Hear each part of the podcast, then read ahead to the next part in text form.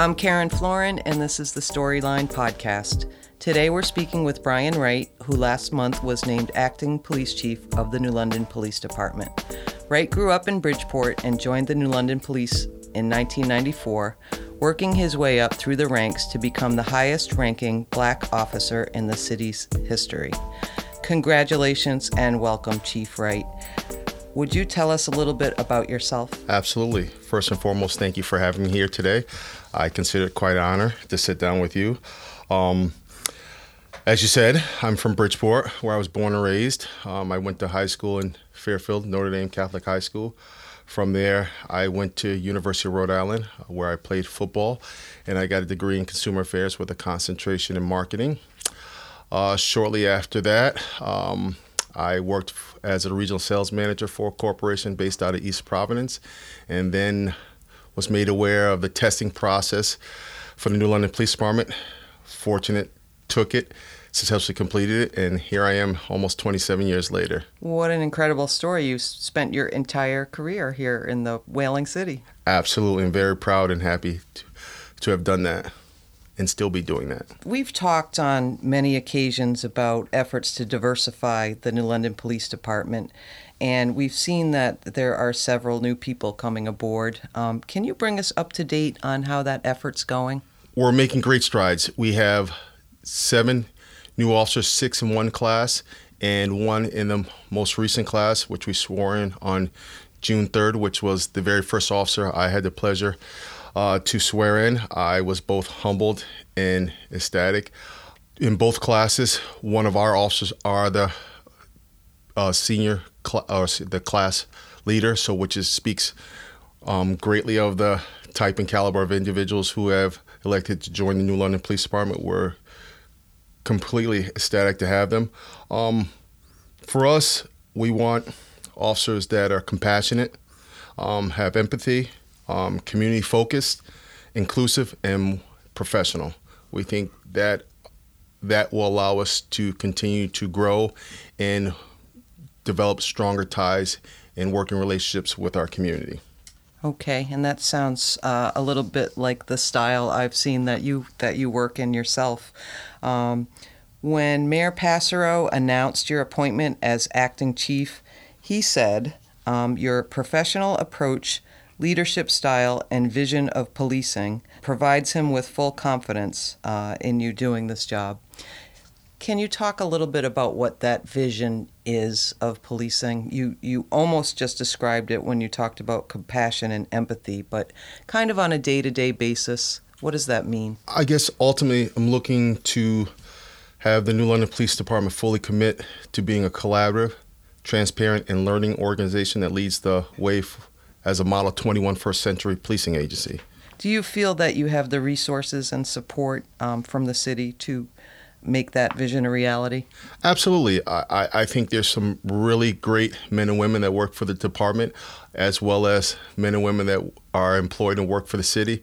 And I think together, um, we're all on the same pages as far as the goals that we want to accomplish in moving our great city of New London to the next level. So, by the way, you've become a full fledged whaler in all these years and raised a family here? Uh, yes. Um, I, green and gold, I guess, uh, a switch from my Rhody days and my uh, Notre Dame days, but absolutely, I'm fully committed.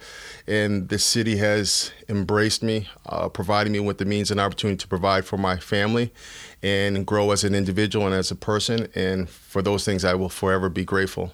Did you think that you would ever um, become as high ranking when you walked in the door as a patrolman?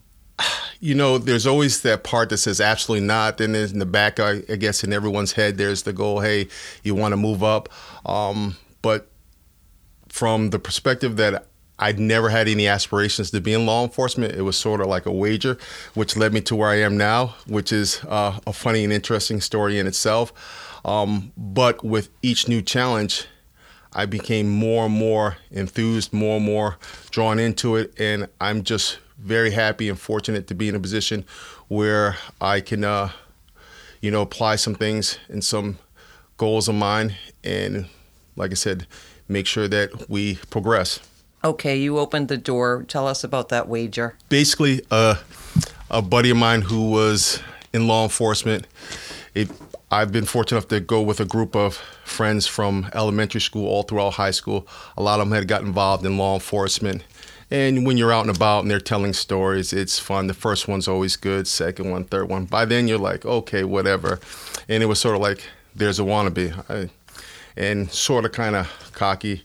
I said, well, I could take a test on Friday, be one on Monday, which never was a thought of mine. Then my sister, who moved to this area um, shortly after getting married, uh, was down at my parents' house and she was reading the London Day, and they had posted um, a regional test, and one of the cities was New London. And my sister went on to say, you know, it'd be great to have um, family closer to where I reside.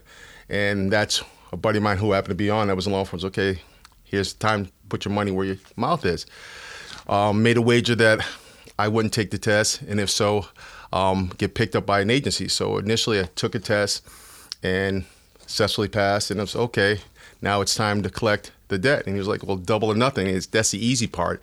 It's progressing through the different phases." So I accepted the challenge, and to be quite honest with you, I'm fortunate that it worked through, and that was the prodding that led me to this profession. I can't think of anything else I would rather do or would have been fortunate enough to do. So uh, you were called a wannabe by your buddy. Yes, and I'm still looking to collect my wager, but that's another story. But um, it was a good a good opportunity. And like I mean, I can't thank him or my sister for being there at the right time, right place, where everything kind of fell into a place. That's great. I love it. Um, okay, and on to a little bit more of a serious subject matter. Chief Wright, without talking specifically about a pending complaint of systemic racism in the um, New London Police Department and um, some rumblings from the police union about various issues. Would you talk about how you you are going to go about rebuilding morale within the department and also improving the public's perception of the PD? I guess easily said, the proof's in the pudding. We could talk about it, but it's more important to be about it. So by action, not words, getting and meeting with the different men and women of the agency, getting out, meeting with different members and stakeholders of the community, getting inside ideals, and then, you know, combining all those things to make us better. Um, it's not a race, it's a marathon, and consistency, communication, dialogue, and transparency, I think, are going to be extremely important or vital to that equation. I guess I would be remiss if I didn't ask you if you will put your hat in for this position permanently. Um, I'm committed. Um, we'll see what happens, but the most important thing is that whatever time I have or will have, um, that I work hard to uh, do the best job that I can and work with my officers, to work with my community, and work with my stakeholders and collaboratively do a, a bang up job, hopefully. Excellent. And is there anything that we haven't covered that you would like to get out there? I would just ask everyone when speaking, listen rather than hearing to respond. I think that's so important. A lot of times we get caught up, you know, in conversation and our immediate response is to, okay, how can I, what do I have in retort of that rather than listening, absorbing, and because we all come from different backgrounds, different perspectives, and we all share an insight that our counterpart may not have. So it's important to be open to that. And more importantly, what I discussed earlier about empathy. Um, I think that is crucial for establishing relationships. Um, the ability to recognize and understand it helps connect others. Um, it's important because it helps us understand how others are feeling so we can respond appropriately to the situation. And that goes whether it be me to an officer, an officer to me, me to the community, community to me. It's a full circle. You know, that you're making um, policing sound not much unlike journalism or really any other job, right? Um, listening and empathy are major important skills. Absolutely. A professional is a professional, regardless of um, the job or description. As long as you do what you're supposed to be doing and do it with a earnest and enthusiasm, I'm, it usually works out to be well. All right. Well, it's been so much fun following your career um, in in New London all these years, and we will continue to uh, follow it and hope you can come back another time and talk to Absolutely. us. Absolutely. And as always, I thank you, and I'm very appreciative for the work that you do and um, your interaction with the police department. And I would love nothing more than to come back and uh, visit with you again. Thank you so much. My pleasure.